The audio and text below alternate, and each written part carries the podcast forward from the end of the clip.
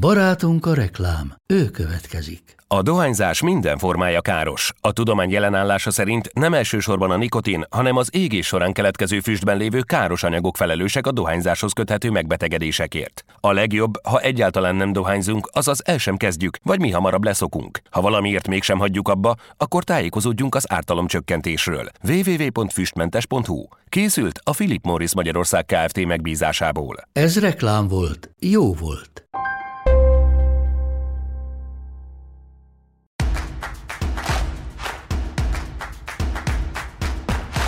Köszönöm a nézőket, ez itt az Index kibeszélő című műsorának legújabb adása. Ezen a héten is az ellenzéki előválasztással foglalkozunk. A mai meghívott vendégünk Magyar György ügyvéd, a Civil Választási Bizottság elnöke. Jó estét kívánok!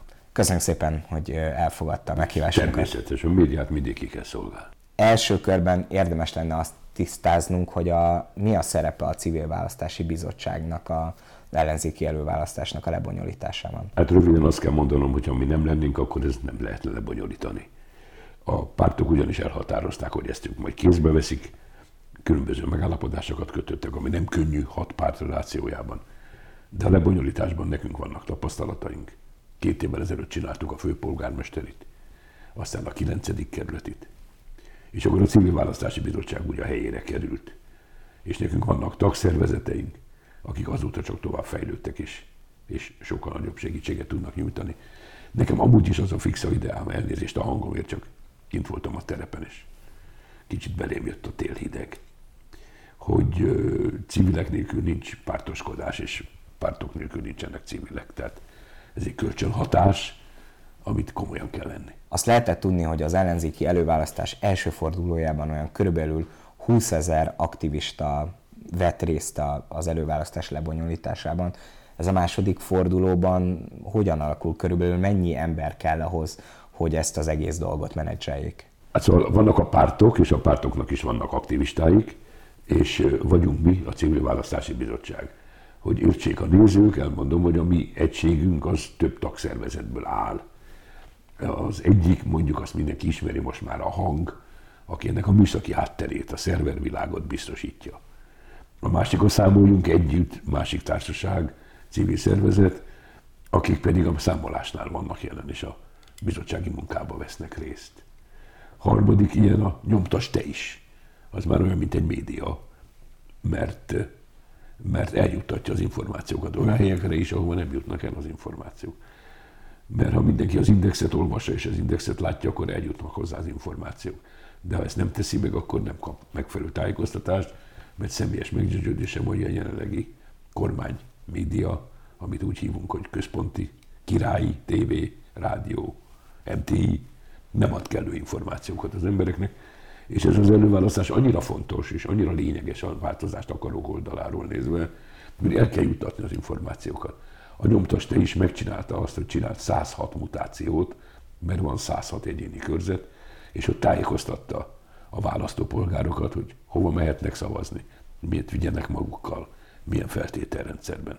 Na most ezek az aktivisták tovább működnek, most is a második fordulóban, nagyon nagy szükség van rájuk. És ez egyben, ha már szóba jött, ez nekünk egy tréning, mert készülünk a nagy választásra. És a nagy választáson azt szeretnénk, hogy mind a körülbelül tízezer szavazókörben ott ülne 20 ezer ember, de legalább két ellenzéki képviselője legyen a szavazott számláló bizottságoknak. Nem azért, mert arra készülünk, hogy lopnak, csalnak és betörnek, de azért jobb, ha ott vannak. Következésképpen ez egy edzés, és ezeket az aktivistákat mi nagyon nagy szeretettel egybe tartjuk. Ki vannak képezve most például a sátros szavazáshoz, ki vannak képezve az online szavazáshoz, és a szavazatszámláláshoz. És ezeket a háttereket mi szeretnénk a továbbiakban is egyben tartani. A, az első fordulóban ugye olyan kb. 634 ezer ember vett részt a választáson, a második fordulóban ön szerint mi lehet az a szám, amit végül el fog érni majd a mutató Hát jósolni azt én nem szeretnék, de a jelenlegi adatok azt mutatják, hogy azt a szintet is elérheti. Nagyon nagy az érdeklődés. Most kiéleződött a verseny. Most láthatjuk ugye, hogy van két miniszterelnök jelölt, a visszalépésekből fakadóan, és így éles a verseny. Vagy fekete, vagy fehér és ez az embereket is megfelelően izgalomba tartja. És elárulom, hogy a civil választási bizottságnak ez az egyik legfontosabb feladata a tematizálás. Azt kérdezték, mit csinálnak a civilek. Aktivizálnak, mozgósítanak, tematizálnak, és legitimálnak. Tehát adnak társadalmi hátteret a jelölteknek, az egyénieknek is, meg a miniszterelnök jelölteknek is, akik egyébként nincsenek, mert csak listavezető létezik a magyar jogrendben.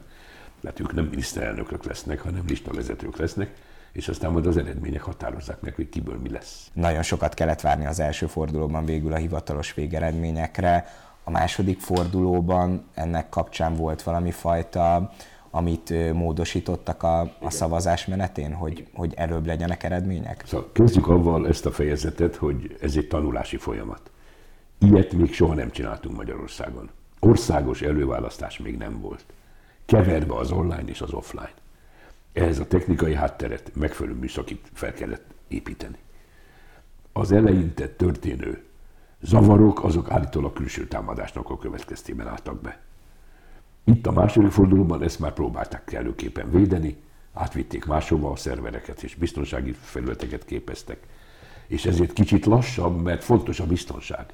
És ezt mi a Civil Választási Bíróság is hangsúlyozzuk, hogy a biztonság és a transzparencia, a nyilvánosság nagyon fontos, hogy nehogy szó érje a ház elejét, hogy itt valami sunda-bunda választás történt, és hallottam már olyat a kormánypárt oldaláról, bizonyos médium tekintetében, hogy ez le van játszva előre, hogy ez egy bábszínház, hát ezt mit szeretnék elkerülni. És ezért vesz idő, több időt. Azt biztos tetszettek már hallani, hogy QR kód. Én nem értek ehhez, és számítástechnikában is nullás vagyok, de azt azért megtanították nekem, hogy a QR kód azért fontos, mert a szavazólapokon rajta van, és akkor azt rácsippentik. Amikor pedig számolják, akkor lecsippentik, és ez több időt vesz igénybe aki már látott ilyen szavazólapot, vagy, vagy esetleg részt vette az előválasztáson, az maga is találkozhatott ezzel a folyamattal, hogy ugye először a személyes adatainkat kell megadni, és aztán ezeket hozzákötik. Ez a QR kódhoz, ez hitelesíti azt, hogy egy valós ember adta le a voksát. Ez alapján nincs meg annak a veszélye, hogy ez fordítva is elsülhet, tehát hogy vissza lehet keresni azt a QR kód alapján, hogy ki Nincs, az... aki visszakeresse nincs, aki visszakeresse. Amikor elmegyünk a nagy választásra, akár önkormányzatira, akár európaira, akár országgyűlésére, akkor olyan szavazólapot kapunk, ami van egy hivatalos pecsét, ugye? És ha van rajta pecsét, akkor ellenőrizhetővé válik és hiteles, ha nincs rajta, akkor pedig valaki ügyeskedett. Nálunk ezt pótolja a QR kód. És a QR kód adatvédelmi szempontból is biztonságos, mert elveszti az illető a személyazonosságát. Azonosítja magát, ugye, mert különben nem tudjuk szűrni, hogy valaki egy helyről hány szavazatot ad le, tehát muszáj lakcímkártya, muszáj harcképes igazolvány, hogy be tudjuk őt azonosítani, mert szemben megint a nagy választásokkal nekünk nincsenek választói névjegyzékeink. Nekünk, aki eljön a sátorba, vagy bejelentkezik az online-ra, be kell tudnunk őt azonosítani. És a biztonság azt diktálja, hogy egy helyről csak egy szavazat érkezzen. A rendszer letiltja, ha valaki több helyről próbálkozik. A fővárosban volt ilyen példa, hogy az én kolléganőmmel lementünk az egyik ilyen szavazóhelyhez, ő leadta a szavazatát, majd átsétáltunk a másikhoz, és ott nem engedték szavazni. Tehát ez már tovább van fejlesztve, és biztonságos. Ha lassú valami, vagy úgy tűnik, hogy nem megy olyan flottul, akkor az a biztonság vonatkozásában van. És én azt szoktam mondani, mint ügyvéd is, hogy a biztonságot meg kell vásárolni. Tehát adni kell rá időt, ez nem lóverseny, tessék tisztességesnek maradni, és a tisztességességhez elengedhetetlen a hitelesség is. Az előválasztáson egy másik érdekes dologgal is találkozhatunk, hogyha el szeretnénk menni voksolni, egy értéknyilatkozatot kell uh-huh. kitölteni, amelyben hitet teszünk amellett, hogy 2022-ben is a közös ellenzéki jelölteket fogjuk támogatni. Ez kinek a javaslatára került be a feltételek között? A pártok állapodtak meg, és ezt én távol tartom magamtól. A pártokkal történő politikai döntések, politikai felelősségek nekünk civileknek nincs hozzá közünk. Mi borzasztóra segítjük ezt az egész akciót. Nekem fix a ideál már kb. hat éve belén vagyok bolondulva, hogy ha a választógi törvény szabályait veszünk tekintetbe, akkor a jelenlegi hatalommal szemben csak az ő fegyverével lehet fellépni, tehát együtt kell indulni, nincs mese. És miután egy fordulóra változtatták a választási törvényt, ezáltal mi csináltunk egy másik fordulót, úgy hívjuk, hogy nulladik forduló, ez az előválasztás. Ez demokratikus és szerintem tisztességes. A másik oldalon nem akarom őket bántani, de ott kijelölik az indulókat. Mit pedig megversenyeztetjük őket. 106 helyen kialakultak azok, akik fölveszik majd a versenyt az egyéni körzetekben a Fidesz jelöltjével szemben. És 260-an elindultak ezen a versenyen, 10 olyan hely volt, ahol nem volt versenytárs, tehát ez 10%-on alul van. Következésképpen az összes többi helyen verseny volt. És a választók választottak. És nekem az nagyon fontos, hogy nem a pártok egyeztek meg abban, hogy ki a legalkalmasabb, hanem a választó mondta meg, hogy számunkra ki a legalkalmasabb. És mindegy, majdnem mindegy, hogy ki milyen színekben indult. A kormánypárti oldalról is gyakorlatilag azokba a választókerületekbe kapaszkodtak bele elsődlegesen, ahol nem volt valódi verseny abban az értelemben, hogy mondjuk csak egy ellenzéki aspiránsra. Igen, és ugye a 11. az zugló volt, ahol ugye... Ahol visszalépett valaki menet közben. Igen, Túlcsaba visszalépett. Ha én, ha én egy úszó vagyok, és nem akarok a döntőbe részt venni, akkor kiszállok a versenyből. Megvan ez a lehetőségem. Tehát ez egy alanyi jog. Választani is, aktív választójog, és választani lehet engem, akkor passzív választójog. Tehát ezeket a jogokat alanyi jogként senkitől sem vehetem el. Ha valaki elindult egy választáson, és menet közben úgy véli, hogy ez neki nem tetszik, hosszú Katinka se vett részt minden olimpiai döntőben, ugye, pedig benevezett. De semmi rossz nincs abban, hogy valaki mérkőzés közben kiszáll. De az, hogy volt tíz olyan választókerület, ahol gyakorlatilag a pártok konszenzusosan megállapodtak abban, hogy egy jelölt mögé álltak be, az magának az előválasztásnak a szellemiségét, az intézmény rendszerét, azt nem Én is berzenkedtem. Gyengén. Én is berzenkedtem, elmondom őszintén, és megnyugtattak, hogy léteznek olyan jelöltek, akikben mindenki meg tud állapodni. És tudomásul vettem, és nem kell az erőforrásokat elpocsékolni. Ezen a mi oldalunkon nincsenek felesleges erőforrások. Sem huná, sem humán, sem anyagi erőforrások. Nem állnak korlátlanul rendelkezésre, és a nagy választásra fel kell készülni. Hát ha van tökéletesen elfogadott Hiller István vagy Varjú László, csak mondtam két nevet, és minden párt azt mondja, hogy nekünk ő megfelel, azon túlmenően, hogy, hogy mondjuk szakmapolitikus, tehát visz valamit a parlamentben, akkor nem látok abban semmi kivetni valót, hogy nem költik el a pénzt arra, hogy elindítsanak vele szemben egy olyat, akinek nincs esélye.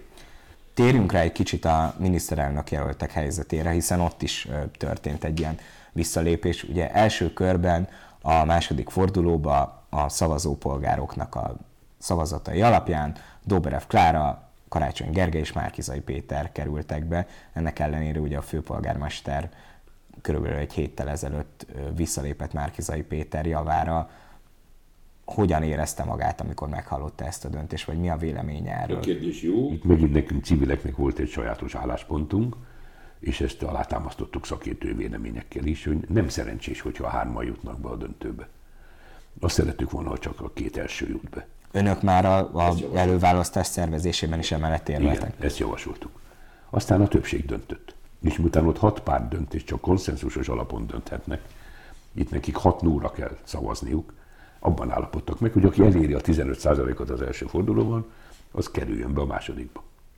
Ez zavart kelthetett, és megmondom őszintén, ez megint nekem azért nem tetszik, mert ez egy kicsit ilyen pártos beszélgetéseknek a alapját megteremtette.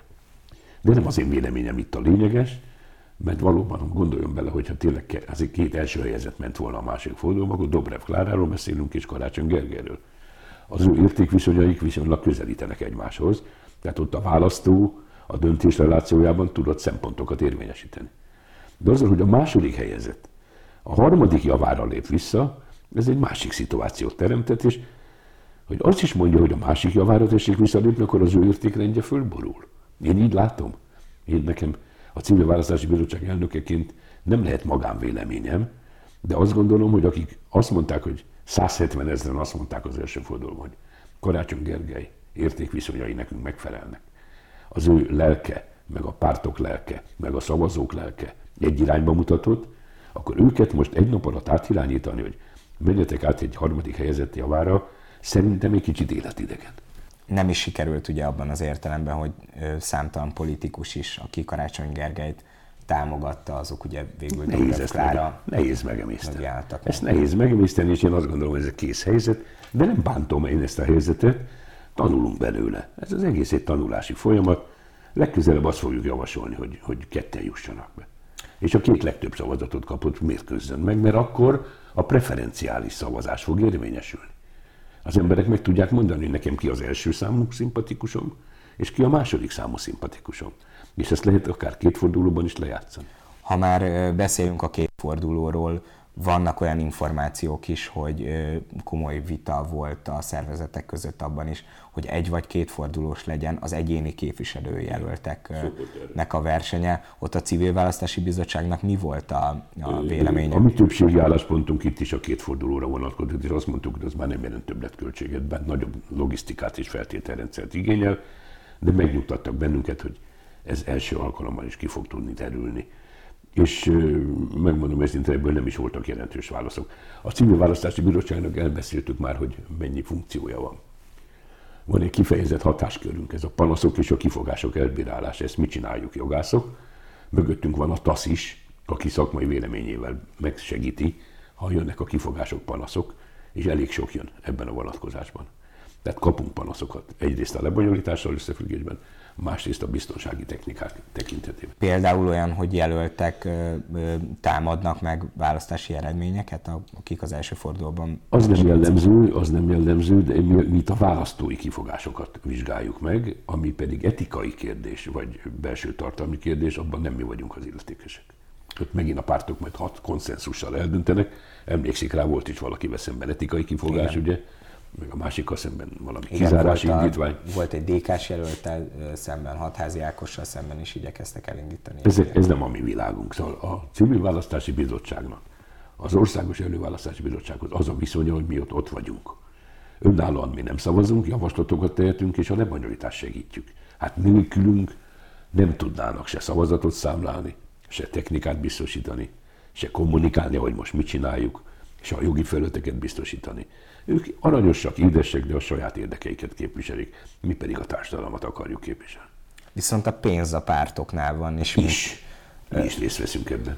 És e, e, ennek kapcsán szeretem volna megkérdezni azt, hogy milyen költségei vannak egyáltalán az előválasztás lebonyolításnak? Jelentős költségei vannak. Itt a pártok csináltak albetéteket, arra nézve, hogy az emberek támogassák őket, vannak alapítványaik, és nekünk is vannak támogatott alapítványaink. Civileknek, ez tagszervezeteinknek is az egyik tagszervezetünk például külön gyűjtésszervezet 50 millió forintot össze gyűjtött. Ezért a 300 milliós nagyságrendet biztos fel fogja emészteni. Tehát összesen az előválasztás két fordulója több száz millió forintról. Én úgy gondolom, igen, igen, és hozzá kell tennem, hogy nem segít hozzá senki minket. Ahogy nem kapunk támogatást a kopogtató cédulákhoz, meg az ajánlási évekhez, nyomdai költségek, logisztika, az ország egész területén kell mozgatni. Embereket, sátrakat, különféle technikai hátteret, laptopokat, iPad-eket, ugye?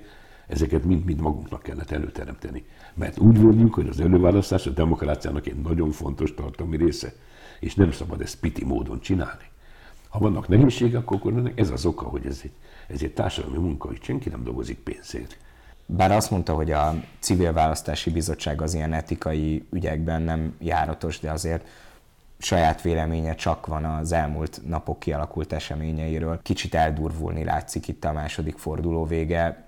Ezek nem gyengítik az előválasztási intézményét, vagy nem súrolják azokat az etikai normákat, amiket az elején lefektettek? Jól látja a szerkesztő úr, van véleményem, de nem tárom fel. Mert a civil választási bizottság elnökeként az én pozíciómban nincs jogosultságom ezt mérlegelni és értékelni. Azt azonban mondom, hogy a vita belefér és legalább politizálnak az emberek. És ez is az aktivizálásnak egy fontos része. Ne a nagy választás előtt derüljenek ki bizonyos dolgok. Derüljön ki most. És a választó szóljon hozzá. A választó meghal bizonyos információkat, és levonja belőle a következtetéseket. A választó nagyon okos. A választó bölcs. Tud büntetni, és tud jutalmazni. Az egész előválasztásnak az egyik lényeges tartalmi elem, hogy megkérdezzük, hogy mit szól hozzá. És ha vitát lát, veszekedést lát, és ez meghaladja az ízlését, akkor abból is levonja a következtetést. Ha pedig azt mondja, hogy de klassz, legalább ütik egymást, akkor abból is levonja a következtetést. De hogy ne foglaljak állást ebben. Csak nagyon érdekes ugye, hogy a választók egy részének az az elvárása az előválasztással kapcsolatban, hogy aztán végül megszülessen belőle, a, a, hogy kik legyenek az ellenzék közös jelöltjei, az ellenzéknek legyen vezetője, és hogy ráforduljanak a 2022-es választásokra, míg a választópolgárok egy másik része amiatt kritizálja például a miniszterelnök jelölti vitákat, hogy túl megengedőek egymással szembe, hogy igazából a különböző jelöltek között nem jönnek ki a, az értékrendbeli különbségek. Tehát itt, mint hogy a két elvárás találkozna. Hát igen, de ez nem baj, hát amíg emberek vagyunk, addig lesznek különböző feltételezéseink, ugye? Voltak tévéviták, ugye, még akkor öten indultak a, a listavezető címért. Azt mondták az első vélemények, hogy nagyon simogatták egymást, és örültek annak, hogyha veszekednek. Kicsit az egyik fiatalember veszekedni kezdett, és kapott 3%-ot. De nem biztos, hogy jól járt vele. Ugye?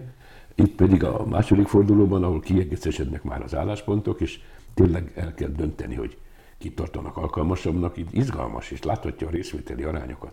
Kérdezte tőlem, én boldog lennék, ha az 5%-ot meghaladná megint a részvétel, mert ez nemzetközi szinten is nagyon jelentős mérték.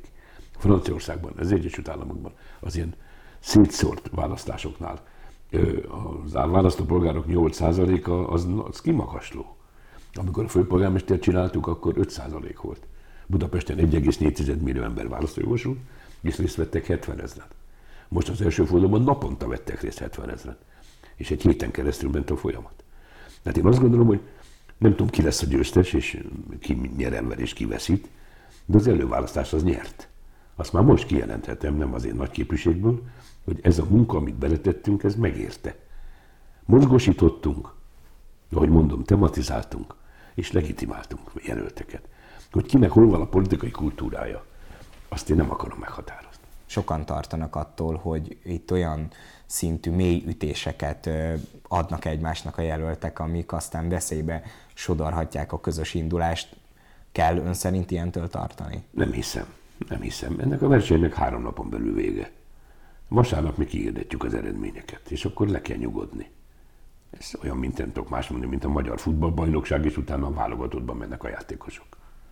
Le kell játszani a bajnoki mérkőzéseket, nem? És meg is rúgják egymást. Sérülések is előfordulhatnak. Csak persze nem szabad gyomor, hogy övön alul ütni. És nem szabad olyan sérüléseket okozni, amik nem gyógyulnak be. Mert a fő cél nagyon helyesen mondja, az ellenzéki aktivitás és az ellenzéki jelöltek meglelése, akik a győzelem esélyével, alkalmassági alapon vehetik fel a versenyt. A jelenlegi kormánypárt képviselőjével. A jelenlegi kormánypárt nem akarja átadni a hatalmat. És én úgy vélem, hogy hosszú évek után most van esély arra, hogy az ellenzék jobban szerepeljen. Éppen azért, mert kierőszakoltuk, vállalom, én magam is, hogy egy lista, egy, lász, egy zászlóvivő, egy közös program, és egy jelölt induljon. Nem mindenki szanaszét. De amikor mi ezt elkezdtük, talán emlékszik rá, a 18-as választás előtt kétharmad lett, és a 14-es választásnál is kétharmad lett. Miért? Mert a fragmentált ellenzék nem tudott együttműködni. A választók akarták már akkor is, csak hát bizonyos személyek ebben nem voltak partnerek. És soha nem felejtem el, és bátran elmondom a műsorban, névvel együtt, én várom a felelősséget, nem vagyok egy bujocskázós típus, és a véleményemet sem szoktam vék alá rejteni, hogy például Schiffer úr, aki akkor az LNP-nek volt a vezetője, nem örült az együttműködésnek. Vona úr se örült az együttműködésnek a jobbik vezetőjeként. Utána mind a ketten a kétharmad után vették a kalapjukat és kiszálltak a politikából. És itt hagytak minket a kétharmaddal. Nem fair. Nem fair. Mi lesz, ha az ellenzéki összefogással se sikerül legyőzni a Fidesz 2022-ben? Ez is előfordulhat. A Fidesz nagyon erős, nála van a politika és a gazdasági hatalom, és én azt gondolom, hogy a társadalom egy részének változási indika, indoka van, érdeke van, és egy, egy, egy váltó hangulatot kell előteremteni. A változást, akarókat egybe kell tartani. Akárki lesz az zászlóvívő, együtt kell működjön. A hat párttal és az őket támogató civilekkel. Mert kapnak felhatalmazást. Az előválasztáson résztvevő aktív állampolgár meghatározza az irányvonalat. A politikát lehet alakítani, a programot lehet véglegesíteni. De egy irányba kell mozdulni, mert külön-külön le lesznek darálva. Magyar Györgynek, a Civil Választási Bizottság elnökének köszönjük szépen, hogy elfogadta a meghívásunkat. Önöknek pedig köszönjük szépen, hogy megnézték ezt a videót. A jövő héten újra találkozunk. A viszontlátásra!